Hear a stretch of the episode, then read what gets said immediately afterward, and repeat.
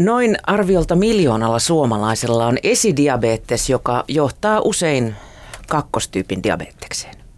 Suomessa meillä ei ole siitä kunnollisia tilastotutkimuksia, mutta ottaen huomioon, että suomalaiset ovat keskimäärin hiukan lihavampia kuin monet muut väestöt, voidaan olettaa, että esidiabeteksen yleisyys meillä on vähintään maailmanlaajuista keskitasoa.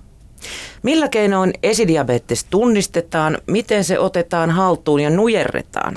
Siitä on tänään keskustelemassa vastikään aiheesta kirjan Verensokeri haltuun kirjoittanut laillistettu ravitsemusterapeutti Reijo Laatikainen. Tervetuloa.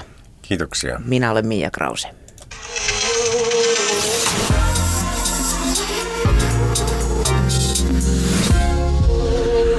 Yle Puhe. Niin Reijo, varmaan ihmisille ihan tuttuja ovat ykköstyypin diabetes, kakkostyypin diabetes ja varmasti kaikille äiti-ihmisille myös raskausdiabetes tai siihen liittyvä sokerisrasitus, sokerirasitustesti. Mutta mistä me puhutaan, kun me puhutaan esidiabeteksestä? No silloin puhutaan sellaisista verensokeriarvoista, jotka ei ole normaaleja enää. Ne on kohonneet, mutta ne on välimaastossa. Ne ei täytä vielä niitä tyypin 2 diabeteksen tai tyypin 1 diabeteksen kriteereitä. Eli paastosokeri on kohonnut, mutta on kuitenkin alle seitsemän. Ja sitten aterian jälkeinen kahden tunnin kohdalla mitattu verensokeri on kohonnut, mutta kuitenkin alle 7,8. Eli ei olla vielä sairastuttu varsinaiseen diabetekseen, mutta vähän on niin mittarit yläkantti. Niin, välkkyy keltaisella tai pikkusen punaistakin on piiputta. Eli kun nyt nämä verensokeriarvotkin, mitkä on diabetekseen kriteereiksi määritelty, ne on suurin piirtein samat maailmanlaajuisesti, niin sekin on semmoinen vaan sovittu raja, jolloin se diabetes täyttyy. Ja meitä ihmisiä riittää tässäkin suhteessa kaikki juniin, eli tuota, meillä on jokaisella pikkusen erilainen se verensokeri ja sen vaihtelut. Ja se on tosiaan iso joukko ihmisiä, joilla se on siellä välimaastossa ja tyypin 2 diabetes on tulossa, ellei siihen puututa. Mm. Katsoin, että mittarit on aika hälyttävästi maailmanlaajuisesti tyypin 2 diabeteksessä nousemassa. Näin se on ja taitaa olla vielä pahempiakin maita kuin Suomi siellä maailmankartalla. Kyllä joo, mitä mä katsoin, niin, niin tota, esimerkiksi Kiinassa on ihan valtavasti diabeetikkoja ja, ja samoin sitten tuolla Lähi-idässä ja Pohjois-Afrikassa. Hmm. Mistä se johtuu? Ja eikö Intiassakin ollut aika suuret lukemat? Intia on jo tuossa määrässä niin kuin kakkosena, mutta se tietysti voi johtua väkimäärästäkin. Hmm.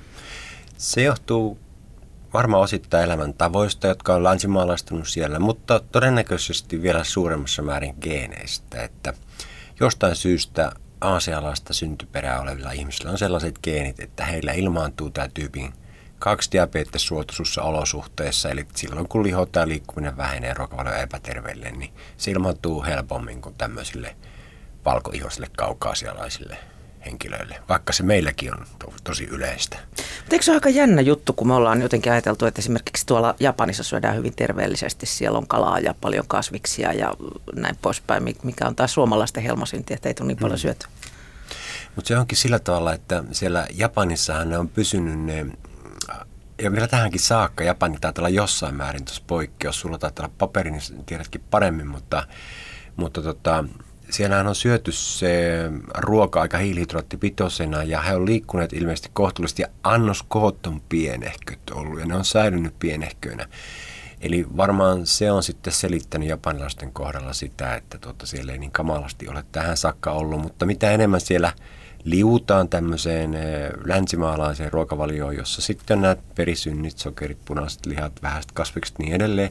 Ja tota, eh, mitä vanhemmaksi eletään ja mitä enemmän tulee liikapainoa, niin sitä helpommin siellä sitten tulee esiin ne gene, geen, geenistön tota, altistavat tekijät. Et ne on, se, on, se, se väestöosa Japanin nimenomaan niin on pysynyt paremmin, niin kuin, heillä on paremmin ollut hallussa kokonaisuudessaan tämä liikapaino paino, tota, asia esimerkiksi kun meillä täällä, täällä tota Pohjolassa ja Euroopassa muistaakseni Japani on Ruotsin ja Norjan ohella yksi maailman hoikkimpia kansoja ja Ranska kuuluu kanssa.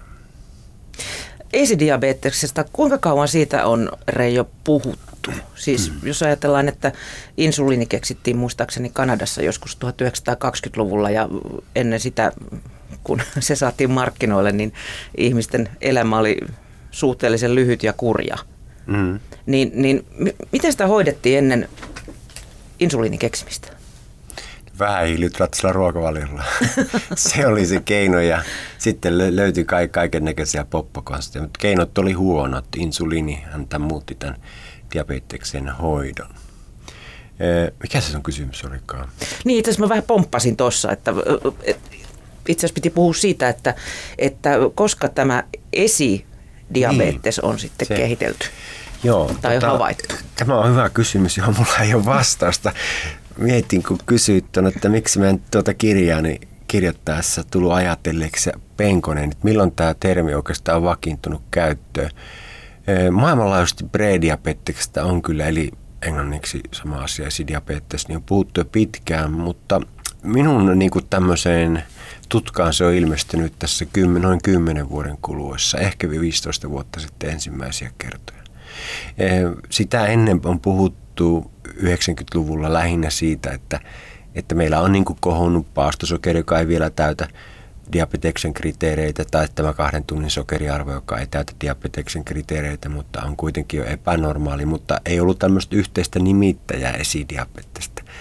Tämä esidiabetes on siinä mielessä hyvä sana, että se alleviivaa sitä, että ollaan matkalla johonkin. On tämmöinen prosessi jo käynnissä, jos siihen ei puututa, niin se suurimmalla osalla se johtaa siihen tyypin 2 diabetekseen. Varsinkin jos elämäntavat pysyy entasillään tai ne olisi ne vielä huononee. Eli ne mittarit alkaa osoittaa arvot mennä sinne keltaisen puolelle. Sitten ne menee keltaiselle ja punaisen puolelle vähitellen. Mm. Millainen on sitten tyypillinen suomalainen esidiabeetikko? No, se Näkeekö sen naamasta? Ei ehkä naamasta. Ei, ei näe, että tota, ei sitä kyllä tuolla kaupungilla pysty tunnistamaan, mutta tietysti heillä on joitakin asioita, jotka heitä yhdistää. Ja keskeisin on tietysti, että liikapainoyleisyys on, on tavallista. Että liikapaino on usein tyypin 2 diabetikoilla ja esidiabetikoilla selvästi enempi kuin niillä, jotka eivät sitten sairastu tai ole matkalla diabetesta kohti. Se on se keskeinen eipä sitä oikein muusta tällä tavalla voisi niin päälle, päälle päin, jos siitä oli kysymys, niin tota, tunnistaa.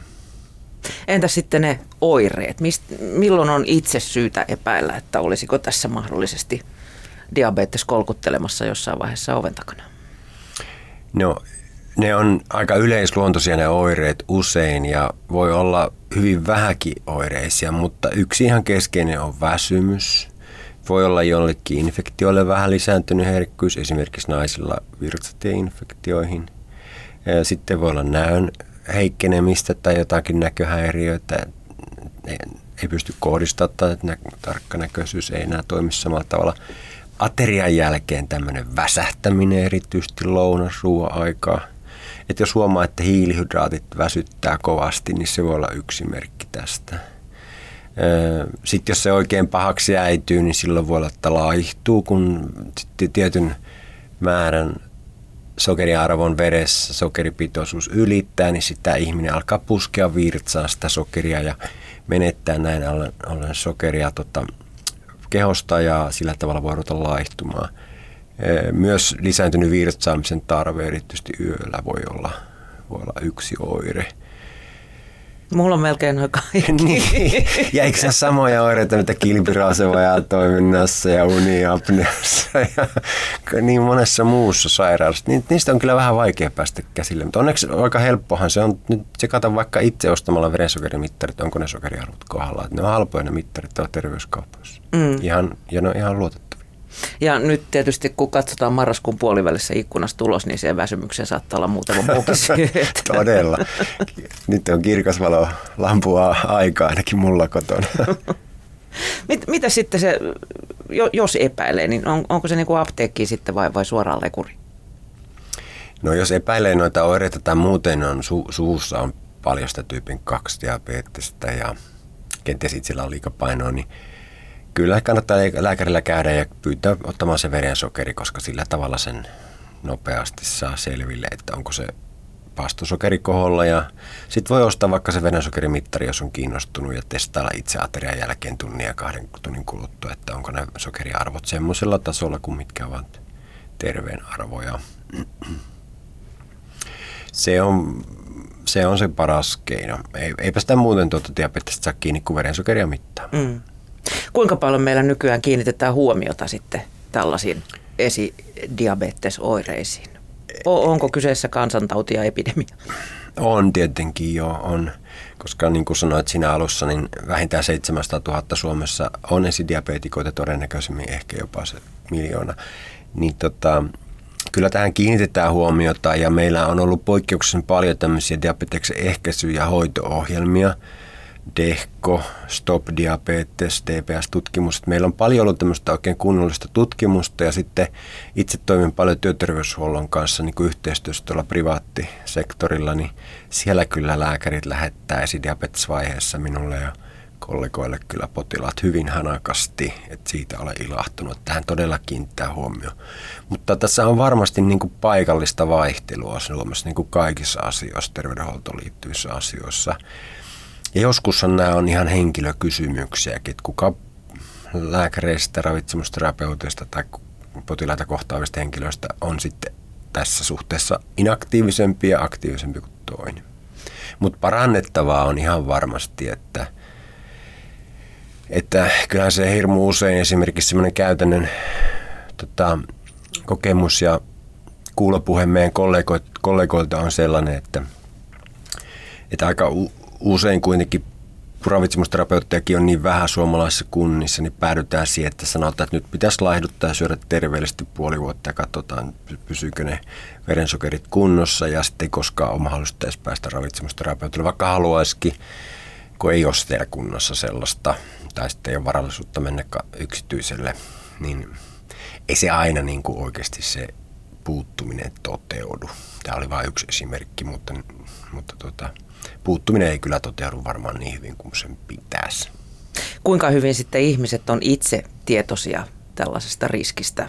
Onko siellä joku, joka naputtaa sinne takaraivoon, että ei tässä nyt ole ihan parasta mahdollista ruokapyramidia noudatettu, että se, se voi olla, että ihmiset niin tuon ruokavalionkin kautta tunnistaa sen, että takaraivossa naputtaa, että, että varmaan olisi hyvä tämä tsekata sen on huomannut, että ihmiset niin on tästä tietoisia ja varuillaan tämän suhteen, jos heillä on suvussa diabeetikko, jolla on sitten ollut vaikeaa. On, on ollut näön kanssa ongelmia, on voinut joku varvas amputoida tai kenties joku kokonaan koko jalka ja sitten osa meistä ihmisistä on vähän liiankin terveystietoisia. Tota, sitten sillä tavalla, että ovat vähän niin kuin niin liiankin säikähtävät vähän liikaakin tätä diabetesta ja ovat niin kuin kauhean varuillaan ja oikein altistuneet kaikille diabetessignaalille, vaikka suvussa nyt ei olisikaan diabetikko. Että jollain tavalla tästä tyypin 2 diabeteksesta on niin kuin minun silmin, mitä minä heijastan potilaskokemuksia, niin on tullut jopa pelottavampi sairaus monille kuin sydäntaudeista, vaikka tyypin 2 diabetesta juuri niin kuin hoidetaan esimerkiksi sydäntautien ehkäisyyn vuoksi ja just näiden silmä- ja hermo- ja munuais tuota vaurioiden ehkäisyn vuoksi, mutta tota, jollain tavalla tätä todellakin pelätään enemmän kuin jopa tappavaa sydänkohtausta. Että se on jännä juttu. Mm. Ihmisethän on aika jakautuneita. Voisi kuvitella, että kaikki mahdollinen tieto on saatavilla. Toki sekin on ristiriitasta mm. hyvin monta kertaa, mutta osa on sitten hysteerisen kiinnostuneita mittaamaan itsestään kaikkea mahdollista ja osa sitten taas elävät niin sanotusti kusijat pellossa. Että Joo, näin, se, näin se menee. Se näkee esimerkiksi siinä, että, että tota, ihan vastaanotollakin, että toista niin kuin toiset tulee niin viilaamaan viimeistä nurkkaa ruokavaliossa ja toiset sitten vähän niin pakotettuna pitkin hampaa ja sitten onneksi suuri osa sieltä välistä melko avoimena, mutta ei ihan niin yli mene kuitenkaan se avoimuus ja innostus. Mutta sitten näitä pakotettuja niiden kanssa on aina hankala. Ja sitten silläkin tavalla tuo tiedetään, että suomalaista noin 20-18 prosenttia syö melko tai suhteen niin kuin, tosi terveellisesti, melko tai tosi terveellisesti siis saman verran syö tosi epäterveellisesti, niin kuin just sanoit, ja sitten loput meistä on siellä välimaastossa. Että näin me niin kuin monessa asiassa juuri näin me jakannut. Mm. Varmaan liikunnankin suhteen aika paljon sama juttu. Joo, siitä, siitä oli joku tutkimuskin, että, että pitäisi semmoinen viidestä seitsemään tuntia liikkua, että saisi kaikki mahdolliset terveyshyödyt irti. Mä haluan vaan tietää, kuinka moni liikkuu niin paljon. Niin, niin. Se tuntuu isolta määrältä ja varsinkin jos se jää siihen ilta-aikaan, kun kaikki perherutiinit hoidettu ja sitten jos pikkusen aikaa itselle, sitten pitäisi lähteä tunniksi kovalle lenkille. Mutta jos sitä pystyisi keräämään 15-20 minuuttia kahdessa kolmessa erässä päivän mittaan, niin se olisi ehkä helpompaa. Mm. Nyt me ollaan puhuttu näistä elintavoista jo, että osa elää hyvin terveellisesti, osa elää hyvin epäterveellisesti ja suurin osa onneksi jotain siltä väliltä. Mutta mistä Reijo tämmöinen diabetes ja, ja sen esiasteet johtuvat? Onko se elämäntavat vai, vai onko se enemmän geneettistä, niin että toisilla on suurempi alttius sairastua kuin toisilla? No pieni osa tyypin 2 diabetikosta on, on näitä geenistönsä vuoksi sairastuneita. Ne ovat sellaiset henkilöt yleensä laihoja tai vähintäänkin normaalipainoisia tai hyvin lähellä normaalipainoisia ja saattavat vielä liikkuakin paljon. Että ehkä noin joka kymmenes on sellainen, joka ikään kuin voi, on voinut elämäntavoillaan kauhean paljon sille. Että sekin meidän täytyy muistaa. Mutta sitten 90 prosenttia karkeasti on sellaisia, joilla se lihavuus on se keskeisin tekijä, joka ruokkii tätä Mutta liha... kuulee sitäkin usein sanottavan sitten, että ei minä ole oikeasti lihava, meillä on geeniperintönä nämä isot luut. niin, tai paksut suolet tai isot sisäelimet. Joo, kyllä. No itse asiassa tuo, tuohon vaan niin sivuuheittona, että kyllähän se näin tietysti onkin, että tämä painoindeksi, podimasindeksi joskus vähän narraa, että paras olisi mitata se vyötärön ympäristö. Osalla meistä toki on vähän erilainen ruumiinrakenne ja se voi sen takia olla se paino hiukan ylempi, mutta noinkin isossa kuvassa niin se painoindeksi on kyllä aika hyvä kuvaamaan tota lihavuuden mittaa. No sitten tulee koko joukko tuota, muitakin asioita, jotka vaikuttaa siihen, että tuota, kuka tähän sairastuu, kuka ei näistä, tästä geeneistä taisi ollakin jo tässä vähän puhetta, että ne aasialaiset tota, sairastuvat herkemmin ja samoin mustaihoisetkin näyttäisi jossain määrin olevan herkempiä tyypin 2 diabetekselle kuin me valkoihoiset kaukasialaiset.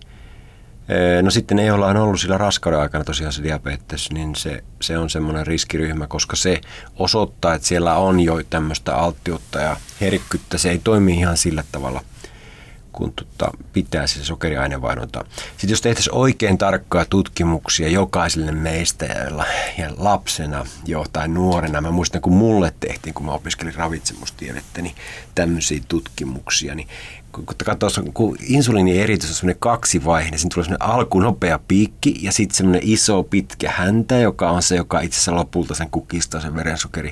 Mutta se ensivaiheen pikku piikki, joka sitten hyvin nopeasti ohi muutamassa minuutissa, valikossa jopa sekunneissa, niin se hyytyy ensimmäisenä. Et ne, joilla se hyytyy ensimmäisenä, niin niille on, niin on, on niin alttius sairastuu sitten muutaman vuosikymmenen päästä diabetekseen. Ja mulla esimerkiksi itsellä on semmoinen se se insuliiniaineenvaihdunta, että se on silloin jo 18-vuotiaana, 20-vuotiaana, ihan 18-vuotiaana ollut yliopistossa, mutta 20 niin silloin jo oli se eka piikki oli niin kuin madaltunut. Mulla on semmoinen alttius siihen ollut kaikki nämä vuosikymmenet. Onko sukurasit? on osittain, osittain. Ei hirveän vahva, mutta jonkunmoinen. Kuinka hyvänä mittarina sä pidät äh, BMItä? eli painoindeksiä, niitä, niitä rajoja siinä. Onko se kaksi vitonen niin kuin ihan ehdoton, että yli sen niin olet ylipainoinen? No onhan se näin se virallinen totuus. Ja se sitten, virallinen. Mut, niin, ja niin. Sitten, sitten lihavuus alkaa kolmesta kymmenestä.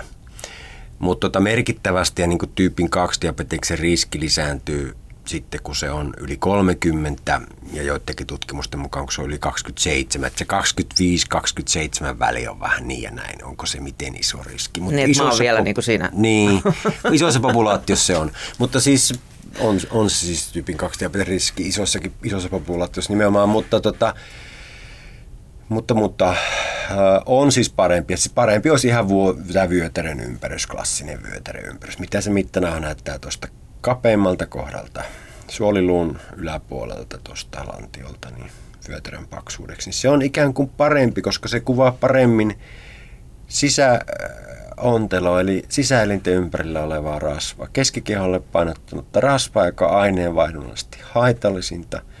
Ja siinä yleensä ei lihasmassaa, sitä keskivartalon vatsalihas, mitä syviä selkälihaksia ja muita siellä onkaan, niin niiden lihasmassaa ei niin hirveästi, että se häiritse sitä mittausta niin paljon. Sen sijaan ihmisillä voi olla vahvakin yläkeho, selkä ja rintalihakset ja kädet ja jalat, jos harrastaa paljon urheilua. Ja se indeksi silloin urheilijoiden kohdalla tyypillisesti salilla kävijöiden kohdalla voi johtaa harhaan.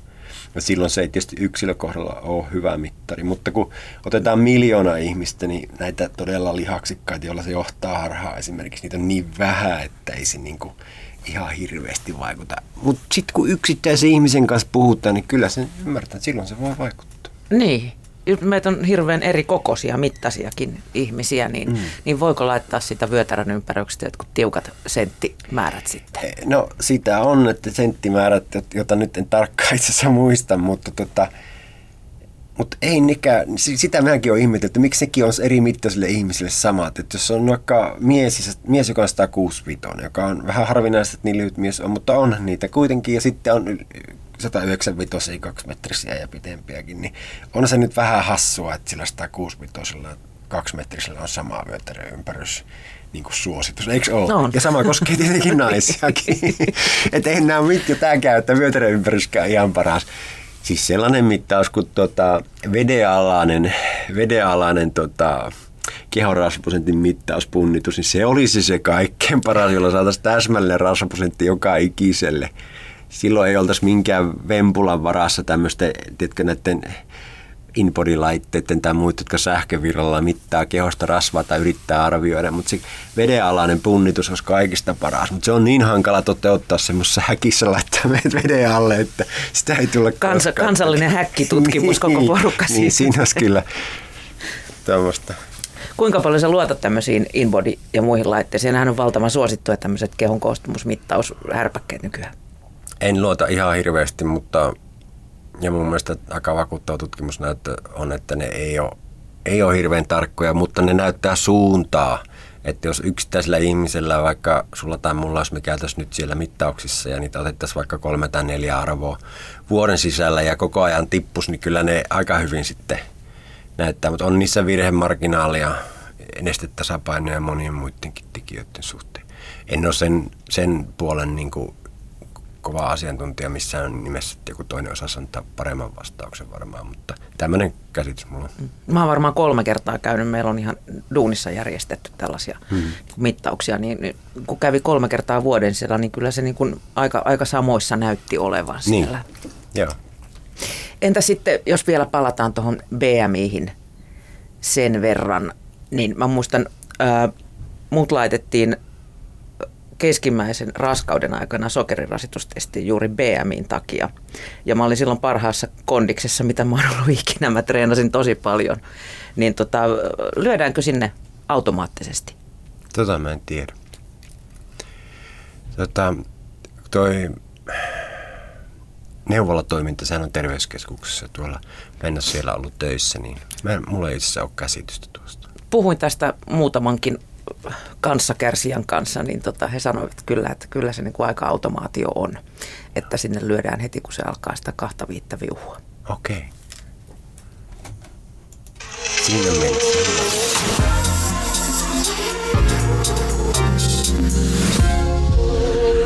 Yle Puhe. Tänään vieraana on ravitsemusterapeutti Reijo Laatikainen ja puhutaan esidiabeteksestä. Millaiset asiat, Reijo, vaikuttaa meidän verensokeriin? Paitsi tietysti se sokeri. Hiilihydraatit yleensä on se suurin vaikuttaja. Eli muuttuvat sokeriksi? Ne muuttuvat sokeriksi, glukoosiksi, joka on yksi sokeri. Veren, verenkierrossa sokerit on lähinnä glukoosina. Hiilihydraatit vaikuttaa eniten ja niitä ovat sokerin lisäksi erilaiset tärkkelykset, joita on siis viljoissa ja, ja jonkun verran palkokasvissa – ja sokereita on lähinnä hedelmissä ja marjoissa, vihanneksissa, kasviksissa ja juureksissa. Että sieltä tulee niinku suorana sokerina sitten? Niin, sieltä tulee suorana sokerina, kyllä. Mutta kyllä verensokeri vaikuttaa sitten tota, ihan hillitön määrä erilaisia tota, pieniä asioita. Ja miten niitä nyt sitten lähtisi tässä luettelemaan. Ja mä oon tuossa kirjassani verensokeri haltuun siis jaotellut kahteen eri luokkaan nämä verensokeriin vaikuttavat tekijät. Siis sellaiset ruokavaliotekijät, jotka joko edistää tai hidastaa diabeteksen puhkeamista.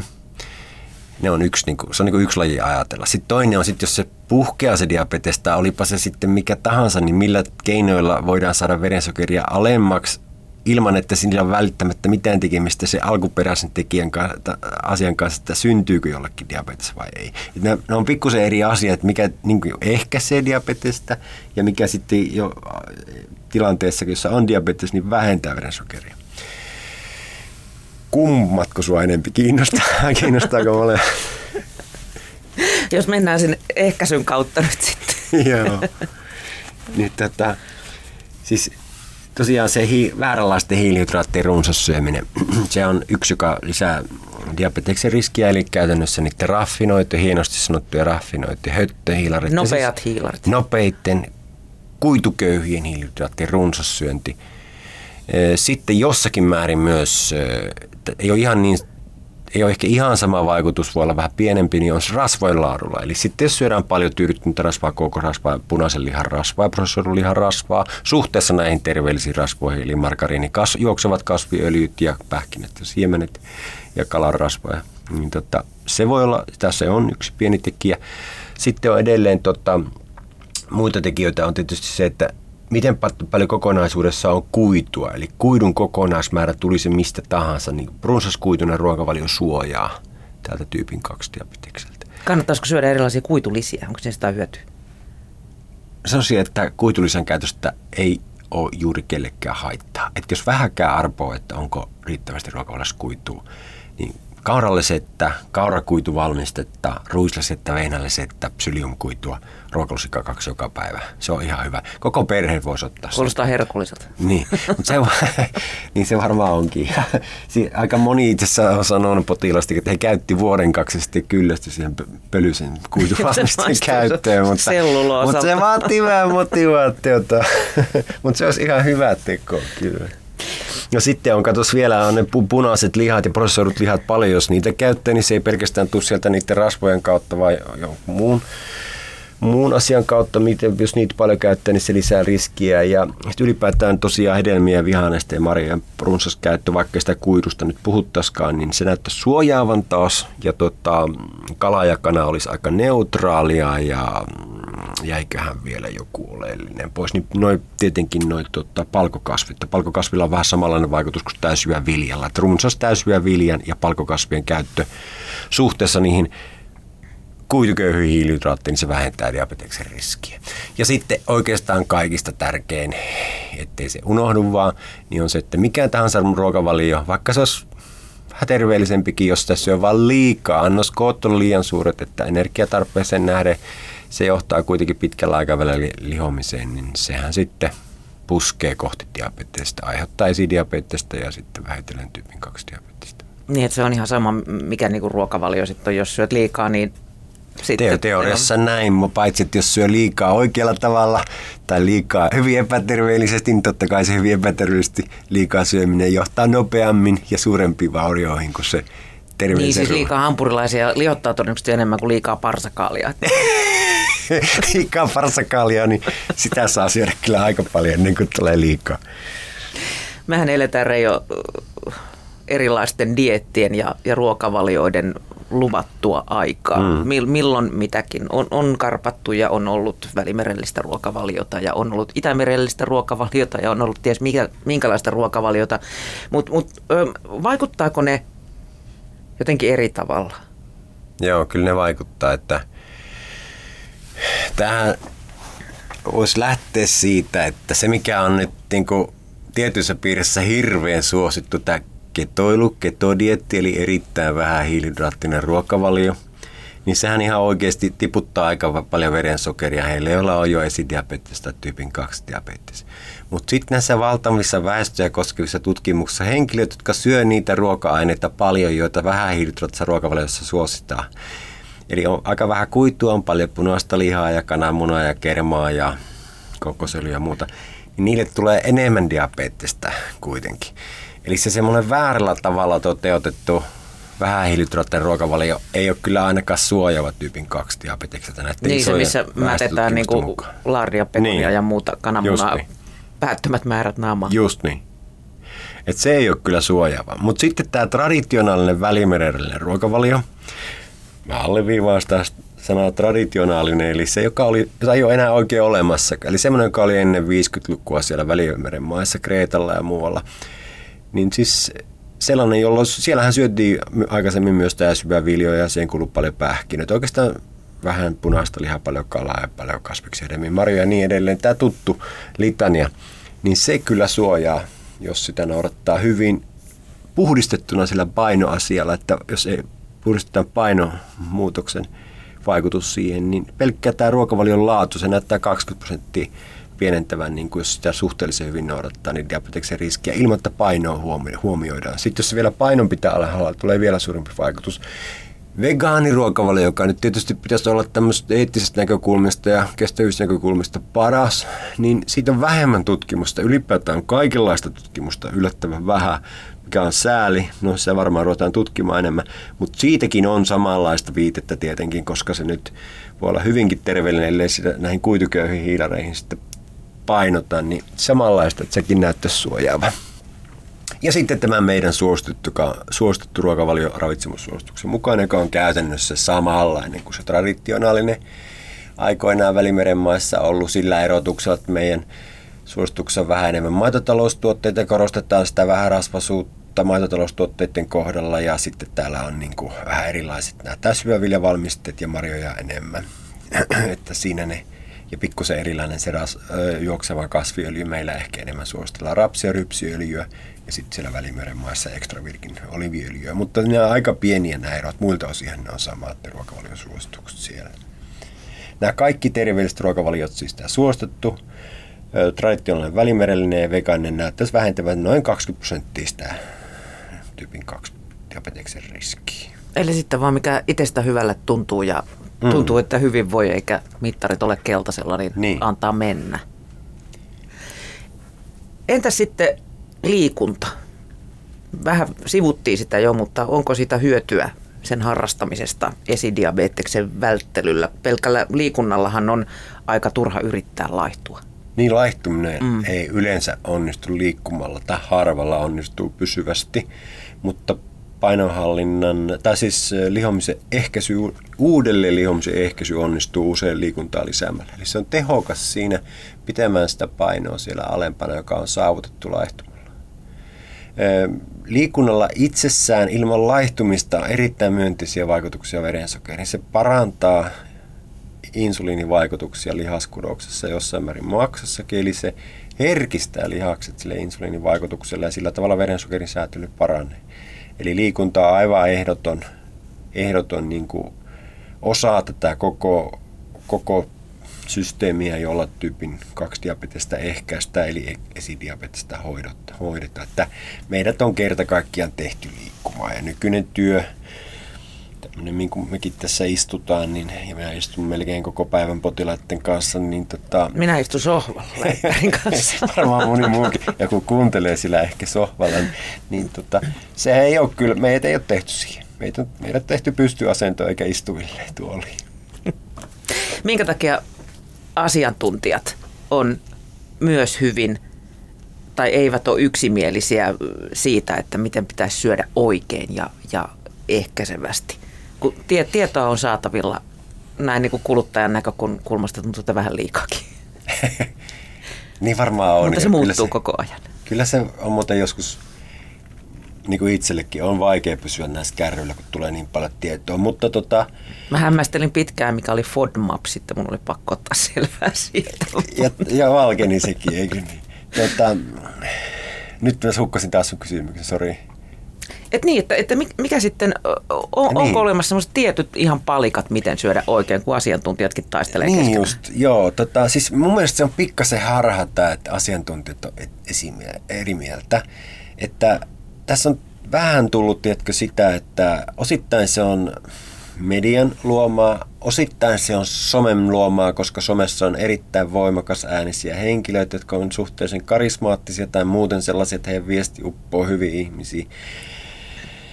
Ja sitten on kaupalliset toimijoita, joilla on omat intressit. Eli, eli jos me otetaan niin kuin ravitsemustieteilijöiden porukka, joka oikeasti asiaan perehtynyt ja tutkii paljon, tai ne lääkärit, jotka aidosti on kiinnostuneita ja avoimia ikään kuin faktoille ja ottavat kunnolla selvää, niin niissä piireissä ei tietkö ole näistä isoista, isoista linjoista oikeasti erimielisyyttä. Että siellä ei niinku kuorruteta sitä johonkin ei, uuteen, uuteen juttuun, ei. vaan sieltä tulee se perustylsä. Sieltä tulee sitä perustylsä, just tämä, johon sä viittaat. Mutta siinä sit, ei ole mitään kovin myyvää. Sepä se. Ja sen takia ne ei, ei myyvät uutiset, ei saa huomioarvoa, vaan sellaiset niin kuin haastajan uutiset ja epätavalliset tutkimuslöydökset, nehän ne saa se huomioarvo. Ja se heittää tämän julkisuuden mieli, julkisuudessa tämmöisen niin kuin meluäänen, niin se heittää väärään suuntaan, koska ne korostetaan niitä, jotka on uutta tai entisen tiedon kanssa ristiriitaisia, ne ovat kiinnostavia, ne saa enemmän ääntä kuin ne, joita tutkimustuloksista tulee koko ajan, jotka tukee entistä tietoa, ne jää pimentoon. Ja näin tulee tämmöinen tasapainoharha, joka selittää tätä paljon. Mutta on toki silti sanon, että on toki pientä vääntöä meidänkin alalla jostakin asioista. Että esimerkiksi sellaisesta, että onko se nyt se juusto terveellisempi kuin punainen liha, kun se joidenkin meidän asiantuntijoiden mielestä on laitettu semmoisessa kuviossa, mikä on terveellisintä, mikä epäterveellisintä. Kuinka paljon kovaa rasvaa missä? Niin, on laitettu vähän niin punaisen lihan yläpuolelle juustot, se on kyllä terveellisempi. Ja onko jukurtti niin paljon terveellisempi, kun väitetään, että se on maitoa terveellisempi.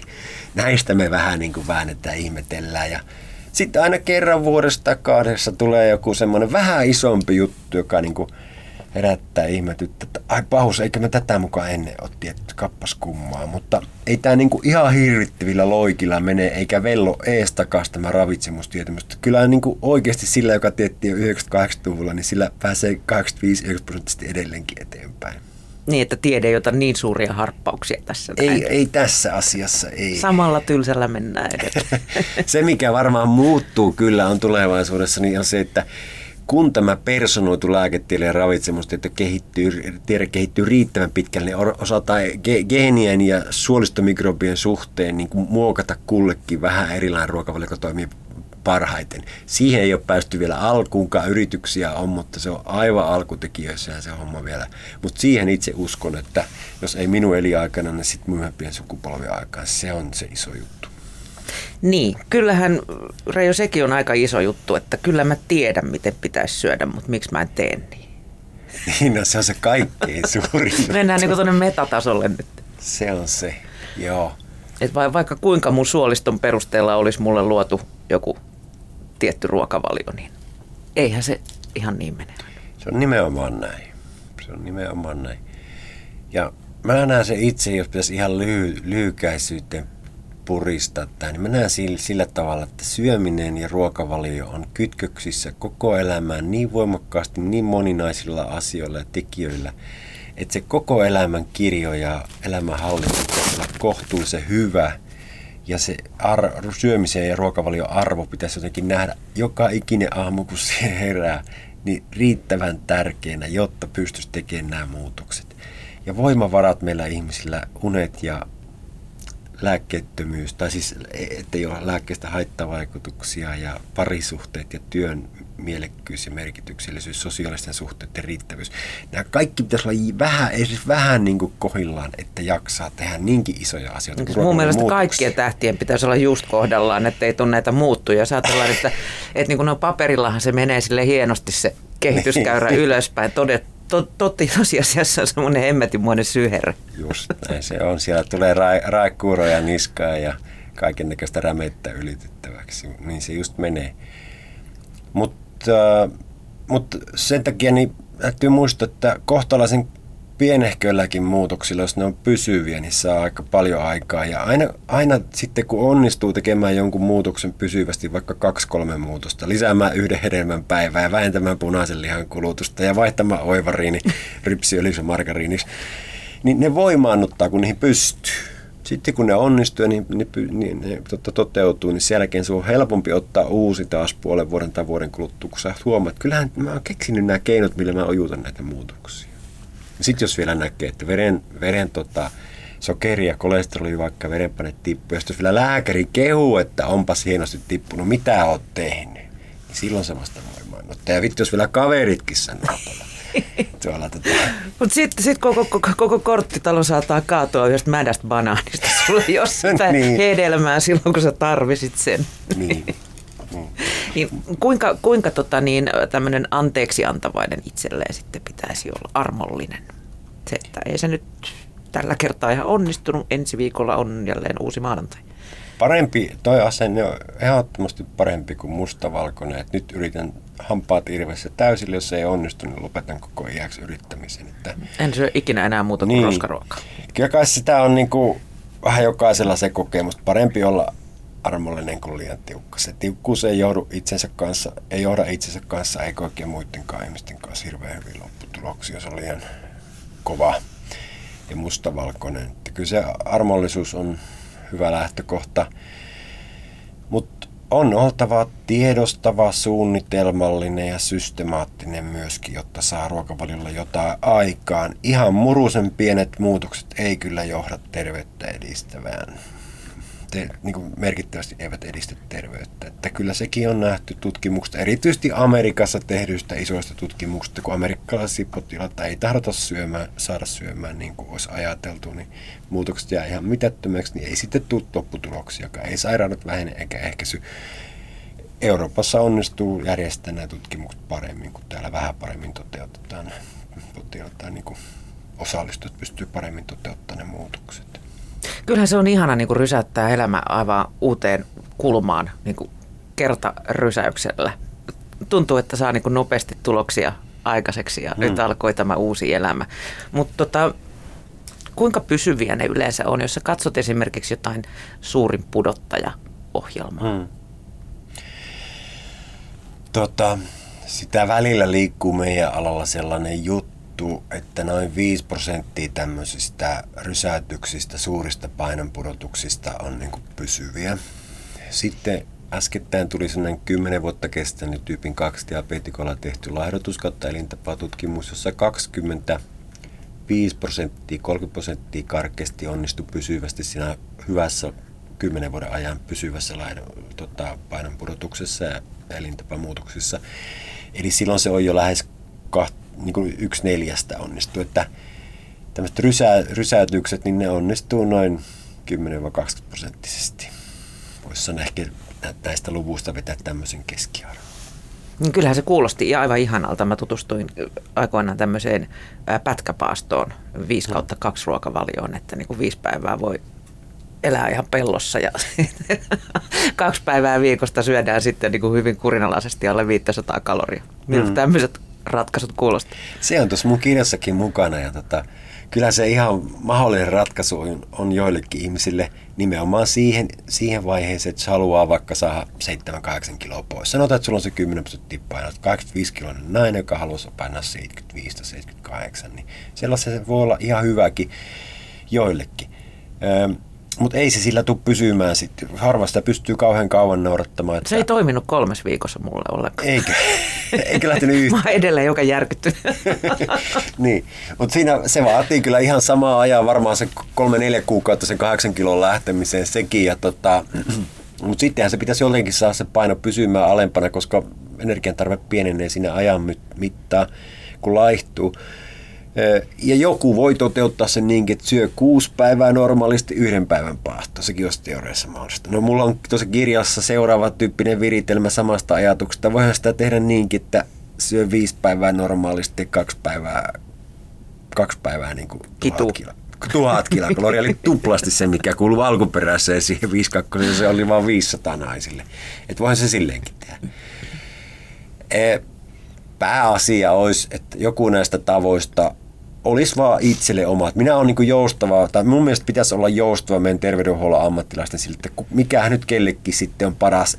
E, en minä tiedä yksittäisen ihmisen kohdalla, enkä mä oikein usko, että kukaan muukaan minun kollegoista tai ammattilaista tietää, mikä aina on jollekin ihmiselle parhaaksi. Kyllä se sen neuvottelutuloksen kautta pitää löytyä, mitä se ihminen syöttää ja kertoo, minkälainen tyyppi hän on ja mitä elämää elää, niin mikä löytyy sopiva. Entä sitten, jos on taustalla syömishäiriöitä tai, tai ongelmia? Voiko silloin noudattaa tiukkaa ruokavaliota? Tai kannattaako se? Ei ehkä kannata. Mä en ole erikoistunut näihin syömishäiriöiden hoitoon, mutta toki mullakin niitä potilaita varsinkin tämmöisiä aahmimishäiriöisiä on omalla vastaanotolla. Yleisesti ottaen esimerkiksi tuo 5 dietti ei sovi sellaisille henkilöille, joilla on syömishäiriöitä. Näin ajatellaan, että se voi johtaa sitten sen, sen niin kuin aktivoitumiseen tai pahenemiseen. Tai sitten menee todella sitten 5 kautta 2, että sitten niin. viisi päivää mätetään oikein kunnolla. Just sitä tarkoitinkin, joo. Näin on.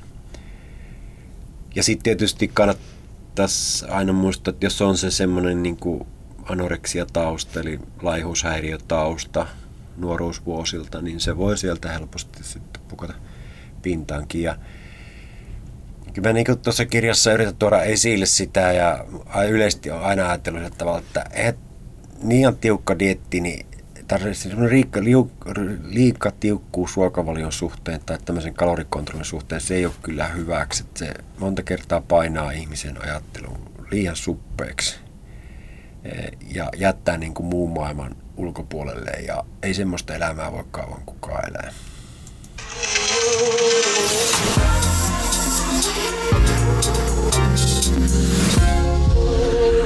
Yle Puhe. Reijo Laatikainen, millaisia myyttejä meillä suomalaisilla sitten syömiseen ja ravintotietoon liittyy? No niitä.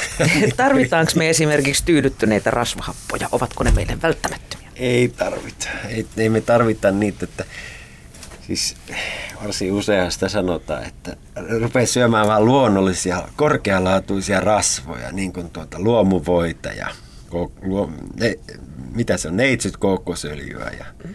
Sitten ruoholla ruo, tota, ruokitun nautakarjan lihaa. Silloin kyllä voit hyvin. Ei sieltä tule mitään sellaisia rasvoja, mitä me oikeasti tarvittaisiin. Ei tule, että päinvastoin se nostaa LDL-kolesteroli, joka on siis kiistat, kiistaton tota, yksi sydäntautin riskitekijä tai syytekijä. Ja monta muutakin haittaa silloin, että ei, ei kannata, ei, niitä rasvoja me ei tarvita. Me sen sijaan tarvitsemme välttämättä näitä juoksevia kasviöljyjä tai niistä tulevia rasvahappoja, joita myös toki saa siemenistä ja pähkinöistä. No eikö voita saa syödä ollenkaan? Se on saa. hyvä. Voita saa syödä. Se on varmaan useimpien mielestä parempaa kuin margariini, saako näin sanoa? Kyllä. varmaan itsekin allekirjoitan, että se on jossakin määrin paremman makusta kuin margariini, mutta tota, tietysti margariinin makuun tottu ja se on useimpien meidän mielestä niin kuin riittävän hyvää, mä uskoisin näin. Mutta voita tota, jos siihen laittaa vähän reippaamme suolaa, niin... Älä tätä hyvä juttu.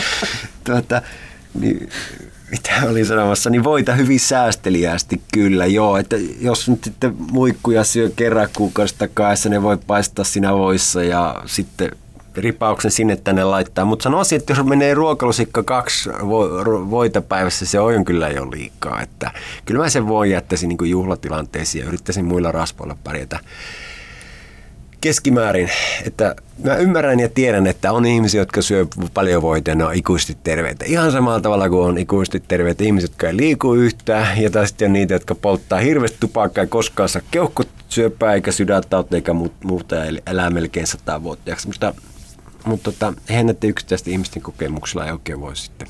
Mm. Poikkeukset vahvistavat säännöt. Niin, just näin. Entäs tarvitaanko me sitten lisäravinteita tai vitamiinilisiä? Nehän on aikamoinen bisnes. Joo, paha kysymys. Tota... Maaperämme on niin köyhää ja muita perusteita. Niin, maaperämme on ihan riittävän rikasta ja meidän nykyisissä elintarvikkeissa on hyvät pitoisuudet tuota, näitä vitamiineja, ei näitä proteiineita ja välttämättömiä rasvappa kaikkea muita että me ei niinku, terveellisesti syövä ei tarvitse näitä ravintolisia. Ehkä D-vitamiini saattaa tarvita talviaikaa. Ja erityisesti tietysti sitten yli 75-vuotiaat tarvii niin sitä ympäri vuoden ja sitten lapset alle 18-vuotiaat ympäri vuoden. Mutta mutta muilta osin niin ravintolisien tarve on aika vähäinen, jos syö terveellisesti. Jos ei kykene syömään suht terveellisesti tai tosi terveellisesti, niin sitten saattaa hyvinkin tarvita. Ja tarvitseekin. Vastaa tuolla muun muassa näitä ärtyvän suolen potilaita, joilla on monesti siinä ruokavaliossa sellaisia puutteita, että ne on pakko korjata varmuuden vuoksi jollain ravintolisella, kuten monivitamiinin valmistella. Mutta no yleisesti ottaen me nyt ei niitä tarvita, mutta kyllähän niillä oma paikkansa on ja tuossa verensokerin haltuun kirjassa mainitsen ainoana ravintolisena, minkä itse voisi allekirjoittaa niin kuin diabeteksen, esidiabeteksen hoidossa ja diabeteksen hoidossa on berberini, josta on niin kuin näyttö, että se on yhtä hyvä kuin reseptilääke lyhyissä tutkimuksissa ollut verensokerin hallinnassa. Et se on kyllä sellainen tuote, josta voisi niin kuin periaatteessa nähdä verensokerihallinnassa hallinnassa erityistä apua näistä kaikenlaisista maitohappobakteereista, vita, muista vitamiineista, hivenaineista, kromista puhutaan usein diabeteksen kohdalla ja magnesiumista, niin ei niistä oikein ole tutkimusnäyttöä, että ne sitten parantaisi verensokerin säätelyä otettuna suurempana annoksena. Ei näytä kyllä olevan mitään haittaakaan, että joku niitä haluaa sitten ottaa, eikä nuista mainituista valmisteista ei näyttäisi olevan niin kuin mitään muutakaan isompaa haittaa elimistölle, jos niitä ottaa pitkään. Mutta rahat menee hukkaan jo vessan pönttöön niin sanotusti, jos niitä käyttää.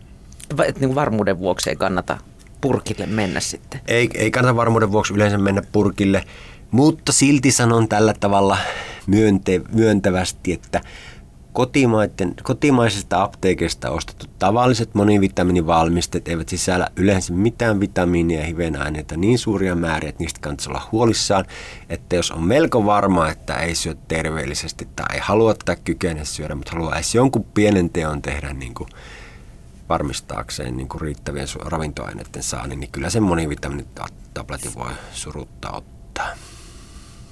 Puhutaan sokerikoukusta. Moni väittää olevansa sokerikoukussa. Mutta onko olemassa sitten rasvat ja suolakoukkua? Mä, mä kun itse syö niinku ollenkaan makeeta, mutta suolaset ja rasvaset herkut uppoaa kyllä, niin jos ajatellaan näin niin kuin diabeteksen kannalta, niin kumpi on se niin pahempi pirulainen siinä sitten? Kyllä ne molemmat on, koska, koska molemmat helposti johtaa siihen, että tota, sitä tulee sitten, kun on semmoinen olo, niin tulee nautiskeltua joko sitä suolasta tai makea. Diabeteksen kannalta tietysti on hankalinta se, että se paino lähtee nousemaan ja monta kertaahan suolasuus ja makeus vielä jollain tavalla täydentää toisia, että ehkä ne kaikkein houkuttelevimmat suklaat ja karkitkin, niin eikö siis aina se ripaus ole suolaa? Suklaa tai suolapähkinä. Niin. että tuota, se ka- kaikkein houkuttelevin kombinaatio vissiin meille ihmisille on so- sopivasti suolaa, makeutta ja sitten rasvaa. rasvaa. Nämä kolme, niillähän ne maagiset kombinaatiot leivotaan, jolla, josta meidän on vaikea niin kieltäytyä. Mm. Kuinka nopeasti Reijo sitten ruokavalion muutokset näkyy ja tuntuu, jos on tämmöinen mittarit keltaisella esidiabeetikko kyseessä? Hmm. No jos sitä liikapaino on paljon ja se tiputtaa 10-20 prosenttia, niin se tulee ihan 3-6 kuukaudessa. Sitten saattaa päästä eroon siitä tyypin 2 diabeteksestä tai esidiabeteksestä normaaliarvoihin. Et jos on lihava eli painoindeksi yli 30 ja pystyy sen 10-20 prosenttia laihduttamaan, niin se on ihan muutamassa kuukaudessa, tosiaan 3-6 kuukaudessa. No sitten jos ei, ole, ei, ei puhutakaan enää siitä, että ajatellaan tilannetta, kun joku ajattelee, että en mä pysty laihtumaan lähdetään siitä, että mä en laihdu. Voi, miten paljon ruokavaliolla voi tehdä tämä asia, ettei pelkällä laatumuutoksilla, jota tuossa kirjassa esittelen, niin niillä pystyy tuota tekemään sen puolitoista prosenttia sitä pitkää HbA1-sokeria pystyy laskemaan esimerkiksi 7,5 kuutoseen eli normaaliksi. E, tai sitten sitä paastoverensokeria tuommoisen puoli viiva yksi millimoolia pystyy ruokavalion laadullisella muutoksella tekemään, jos se on ollut huonohko tai melko huono se ruokavalio. Jos se on hyvin melko, melko terveellinen jo ollut ja höylätään niin kuin kulmia, hifistellään jo melkein vähän, että pieniä muutoksia pystytään enää tekemään, niin silloinhan siihen ei enää saa hirveän suuria muutoksia, ehkä sen 0,2 millimoolia, eli 5 prosenttia saa alemmaksi tai jotain vastaavaa. Että aika pieneksi se silloin jää. Se lippuu siis lähtötilanteesta, minkälainen se kullakin on. Olisiko semmoinen sopiva painonpudotustahti sitten edelleen tämä erittäin tylsä puoli kiloa viikossa. Se on aika hyvä, mutta kyllä isompi kokoinen ihminen voi tiputtaa kilonkin, varsinkin ensimmäisen kahden, kolmen kuukauden aikana, niin voi tiputtaa, tota, sanotaan, jos meillä on nyt semmoinen 109 senttinen mies, jolla on 40 kiloa liikapainoa, niin kyllä hän pystyy sen kilo ottaa viikossa. Ja se on ihan turvallista vielä. Se on ihan turvallista ainakin alkuvaiheessa, joo. Jos sitten tämän esidiabeteksen saa taltutettua, niin onko sen jälkeen sitten ikään kuin turvassa loppujen vai, vai, vai joutuuko sitten syömisiään edelleen niin kuin tarkasti seuraamaan koko ajan? tylsä totuus on tässä asiassa niin kuin kolesterolissa ja verenpaineessa ja kaikessa muussakin, että jos ne tottumukset palaa entiselleen, niin se kyllä tulee sieltä. Se, tämä ei, nämä muutokset ja pääseminen normaali verensokeri elintapamuutoksiin, ne ei tee mitään pysyvää muutosta kehon. Se alttius siellä sille, että se nousee uudestaan, on ehdottomasti olemassa, että pakko on tehdä pysyviä, jos haluaa pysyviä muutoksia. Ei ole niin kuin vaihtoehtoa. Onko se elämä, elimistö ikään kuin sitten jotenkin herkistynyt sille? On se tavallaan, se on vähän niin kuin käytetty auto, että sitä on ajettu jo tiettyyn pisteeseen ja se ei sieltä parane ja tervehdy ja muutu nuoruuden tasolla enää millään. Mutta se voidaan saada riittävän hyvin toimivaksi vielä näillä muutoksilla. Mm. No suurimmalla osalla ihmisistä ei kuitenkaan ole esidiabeettista vielä. Se on, se on, se on niin kuin hyvä asia. Mutta millainen sitten jojoilu painon kanssa olisi semmoiselle normaali suht terveelle normaalisyömärille sallittua ennen kuin tarvitsee hermostua? Niin se jojoilulla on hirveän huono tuota kaiku ja sellainen minimaalinen jojoilu on kyllä ihan normaalia ja sallittua. Musta olisi hyvä niin kuin läht, tota, hyväksyä sellainen lähtökohta, että suurimmalla osalla laihtuneesta ei tule onnistumaan sellainen, että, ne, että he eivät yhtään liho, he ei nouse kiloakaan paino, vaan se pysyy siinä samassa tai jopa hitaasti edelleen laskee. Se on epärealistista odottaa. Minusta olisi realistista odottaa enempi se, että, että ihmiset tuppaa painon nousemaan se jakson jälkeen, vaikka se olisi tehty kuinka hitaasti ja oikeilla opeilla, niin se tuppaa nousemaan. Ja jos se sitten nousee 3-4 kiloa, niin sitten otetaan se pois se, se nousu tota, painomäärä, jotta ei käy niin, että ajaudutaan erittäin masentavaan ja hankalaan tilanteeseen, jolloin se on sitten noussut takaisin 15-30 kiloa, mikä on Kun ei haluta pois. mennä enää vaalle. Niin, sitten. kun ei haluta mennä vaalle. Siitä seuraavan pyörä yleensä alkaa, kun huomataan, että pahus se nousi näin paljon, ja sitten nousee vielä vähän lisää, sitten alkaa, että nyt tämä meni, mä sitten menen vaalle, enää antaa olla, nyt laittaa hanskat tiskiin. Eli se neljä kiloa, silloin tällöin mitä kolme kiloa poistunut hälytysraja, niin sitä ei voisi edes minusta jojoiluksi kutsua. Tässä, tässä toisinpäin, että se on sitä sallittu jojoilua, miten vaan. Mutta semmoinen hälytysraja olisi kyllä hyvä jokaisella, että joka on onnistunut painonsa tiputtamaan. Mä tiedän, että jotkut ajattelevat, että tosta se tulee elämään stressiä kauhukuva, kun tuollaisen hälytysrajan laittaa, että jos kolmekin kiloa tulee lisää. Mutta itse ajattelen kyllä niin, ja minusta potilaatkin on kertonut, että siitä se vasta kauhukuva ja stressi tuleekin, kun se pomppaa 30 kiloa takaisin. Että on tehnyt maltavan työ ja sitten se pomppaa takaisin, se se vasta masentaa. Että kyllä se pienempi paha oikeastaan on, että joutuu sitten kuukaudeksi tai kahdeksi katsoa vähän tarkemmin syömisiä ja saa sen 3-4 kiloa pois uudestaan pääsee takaisin sinne ruotuun. Niin, ja sitten meillä on jonkun verran tutkimusta siitä, että kun tämä toistuu riittävän monta kertaa, tämmöinen pieni, ei suuri painon nousu, jos sen ottaminen pois, niin se vähitellen kuoleutuu se, että ihminen oppii sitten elämään sillä tavalla, että se ei enää nousekaan. Reijo Laatikainen, kiitos kun pääsit vieraaksi. Kiitoksia.